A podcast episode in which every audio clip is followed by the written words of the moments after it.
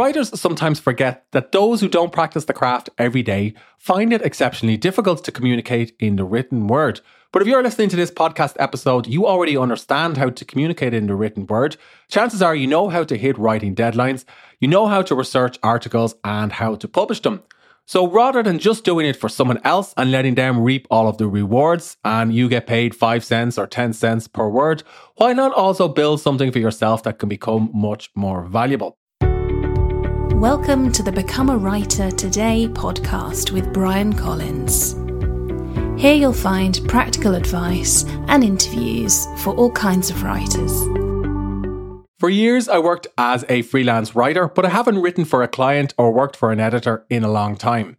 Hi there, my name is Bryan Collins, and welcome to the Become a Writer Today podcast. So, over the past few years, I've interviewed all types of writers for this show. I've interviewed non-fiction authors who are earning a good living from their books, courses, and coaching. I've interviewed fiction authors who are earning a good living from writing a series that their readers can enjoy. I've also interviewed lots of freelance writers who found lots of success through the art of freelancing for profitable clients. And I used to work as a freelance writer for a number of years. All the way back in 2000, when I had a lot more hair and when I was 18, I enrolled in journalism college because I wanted to earn a living as a writer. And I spent more time in journalism college going out and getting drunk and going to parties and trying to meet women than I did actually in class and figuring out how to get a job.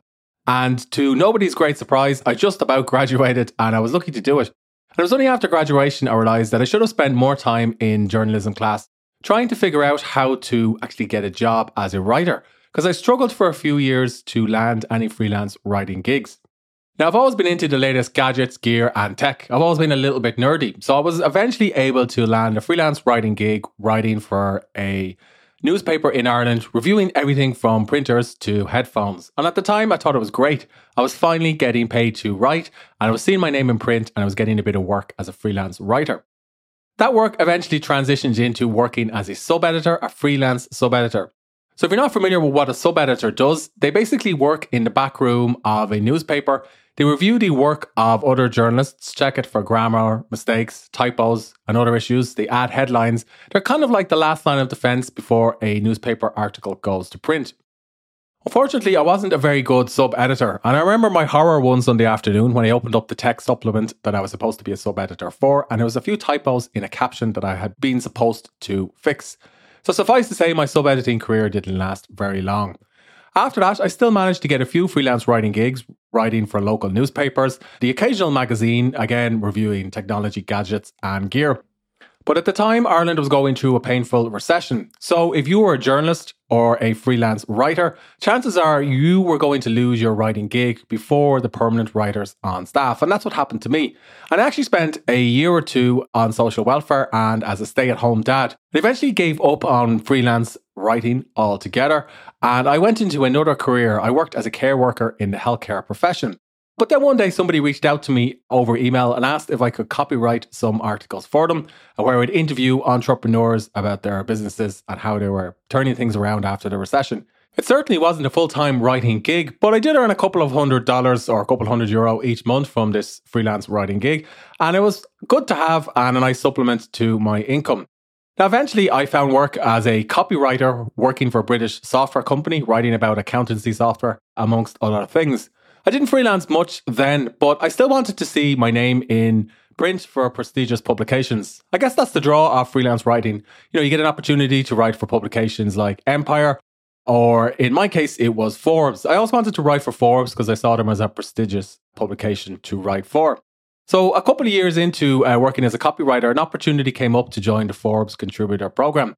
So I applied to join the Forbes contributor program and I wrote for them for, I'd say, 18 months, uh, writing articles about business, leadership, productivity, and so on. The whole thing didn't really pay that much. It was more about writing for Forbes and the opportunities that it would unlock. And I started getting pitched by companies and by PR companies and executives who wanted to see their name in Forbes and wanted me to interview them. At first, though, I thought all of this was great. You know, I was getting an opportunity to connect with people, interview them, learn from them, and also create content and get paid for doing it. And it was a way of building a name for myself. But I quickly found that the cost of freelancing for Forbes didn't really equate to the amount of effort or work I had to put into it.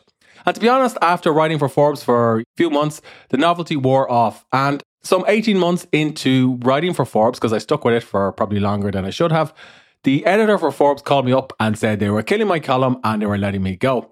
They were letting me go because my articles weren't getting enough views and reads. And at the time, I was pretty annoyed about it. But a couple of weeks later, I actually felt pretty good about the whole thing because it actually freed up a good chunk of my week. Because remember, I was trying to do all of this on the side with three kids, because by now I was in my late 30s, and also building Become a Writer Today, which is the business that I have. And that actually brings me to the main kind of point for this podcast episode. If you're working as a freelance writer, you know, it's fine to freelance on the side to get a little bit of extra income for yourself. It's fine to freelance if you want to build a name for yourself. And it's fine to freelance if there's a prestigious publication that you want to write for because it's a writing goal. But I'd encourage you to think about building something for yourself that you own. In my case, building something for myself has meant a couple of different things over the years. For a few years, it meant writing and self publishing books. And I wrote and self published a series of books on Amazon about everything from the craft of writing to productivity to my latest book, which is called I Can't Believe I'm a Dad. Because to me, books have a greater sense of permanency than any article you can read online. So I also saw books as a type of personal creative project or a personal creative pursuit, and something that's more substantial than writing for a client or an editor. These days, building something means building a content website like Become a Writer Today. And I've also set up another website recently called the NFT Brief, which is all about NFTs. Now, you may not be interested in NFTs or building a site about writing, but consider what's your area of expertise or what do you know most about and what have you written most about as a freelance writer? Because writers sometimes forget that those who don't practice the craft every day find it exceptionally difficult to communicate in the written word. But if you're listening to this podcast episode, you already understand how to communicate in the written word. Chances are you know how to hit writing deadlines, you know how to research articles, and how to publish them.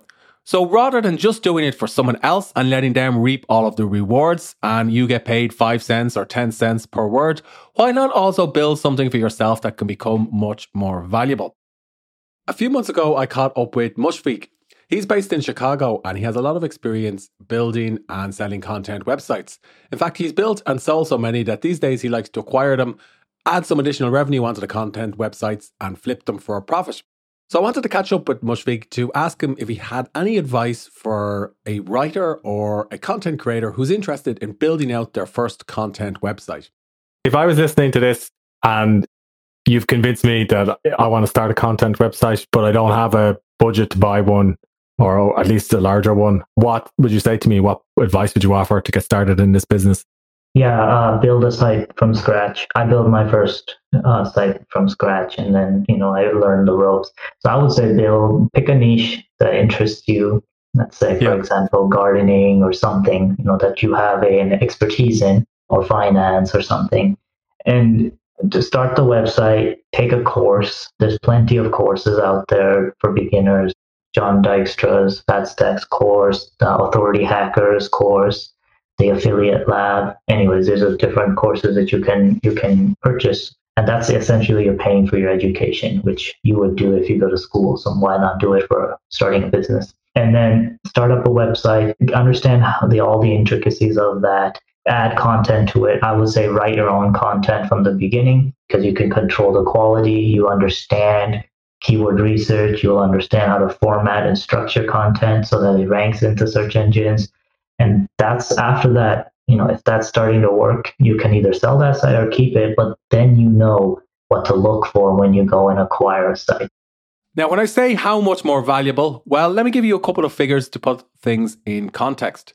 So if you build a content website and it can take between 12 and 24 months to do it by writing articles for it, you can sell that content website for a 37 to 47 multiple of monthly profits depending on your expenses and so on.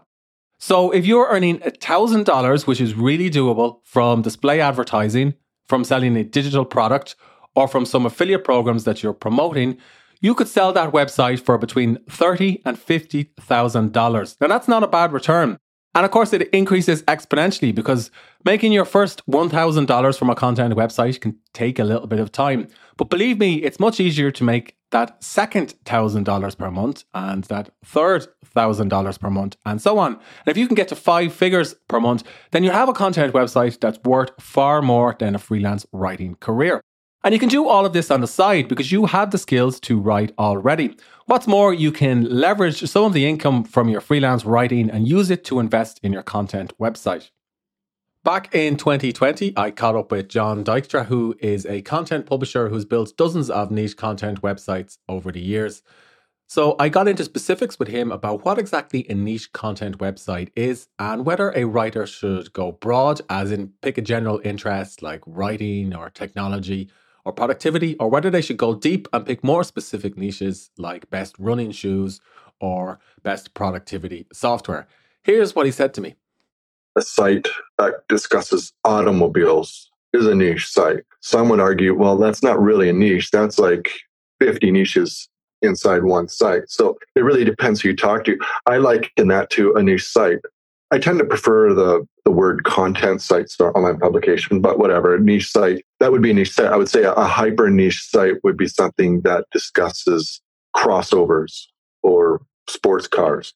But some would say, well, well, yeah, that may be a niche site. A hyper niche site would be something that maybe focuses on a Toyota minivans yeah. you know, yeah. you just keep you keep going down and down and down, right? And I think you can talk to different people, you can get different ideas. For me, a niche is generally I would qualify automobiles as a niche. Some would say, well, that, that's essentially like an entire vertical or sector or market. Yeah, you, you could be right, but uh, that's why the reason I think of it that way is because I tend to, if I were going to go into the whole, let's say I was going to do an automobile uh, type site, well, I would go at the automobile level. I might start with a Toyota crossover and do a bunch of stuff on that or Toyota minivan and just do a bunch of stuff on that. But the goal would be to build it out to be cover many different types of cars and potentially trucks and so forth. So Look, I'm not knocking freelance writing altogether. In fact, I work with freelance writers every day.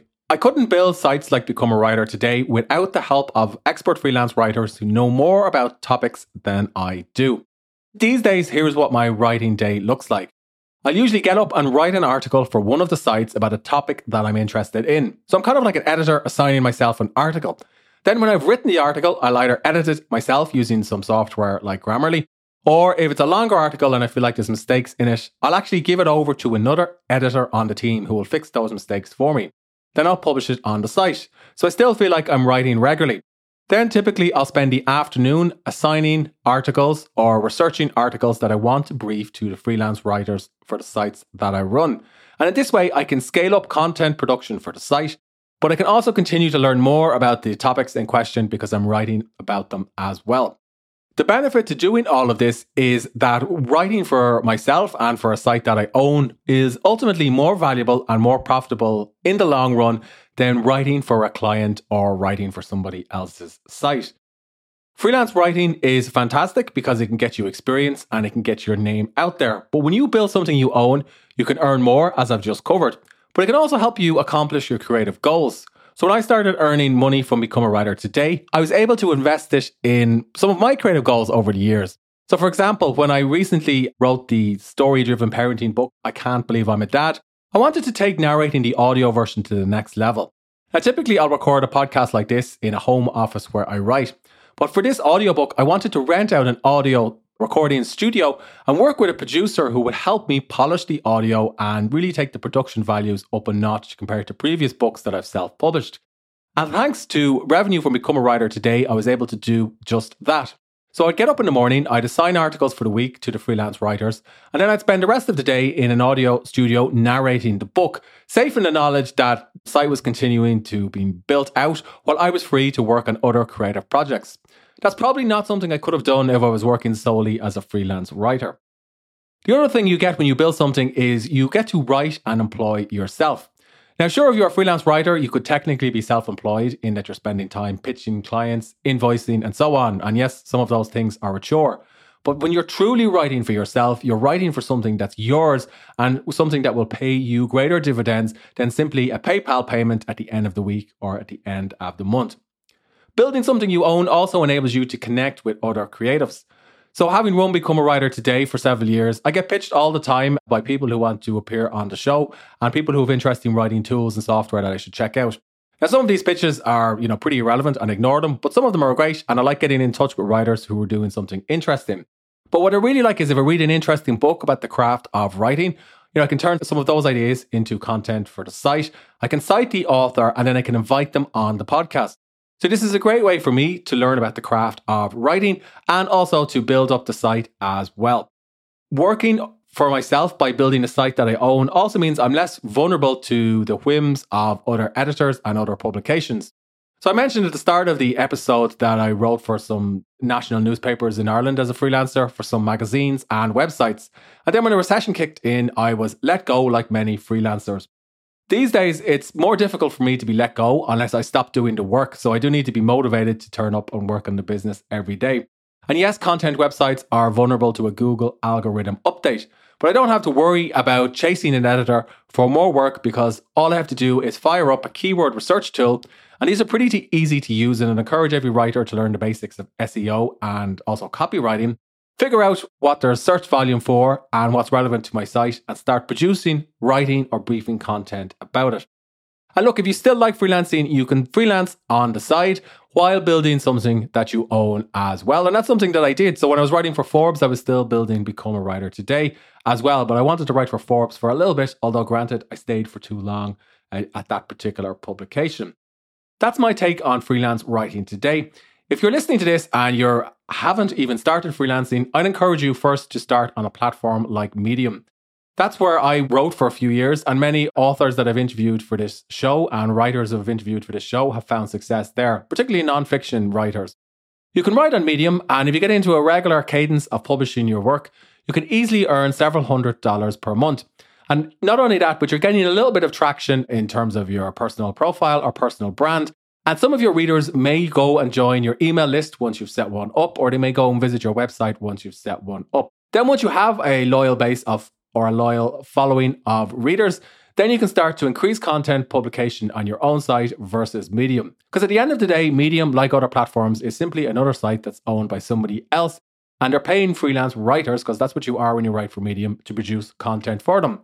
So rather than relying on big tech companies to give you the scraps from their table, why not build something that you own, that you can write for, and then work with others to take it to the next level? Those are my thoughts on freelance writing today. Freelance writing is fantastic. It's something that introduced me to all sorts of creatives and to all sorts of talented writers. And it also helped me build Become a Writer today years ago. But these days, the greatest expected returns lies in building a content website or in following creative goals like publishing a book. So ask yourself what's most important to you and then pivot your writing life around that.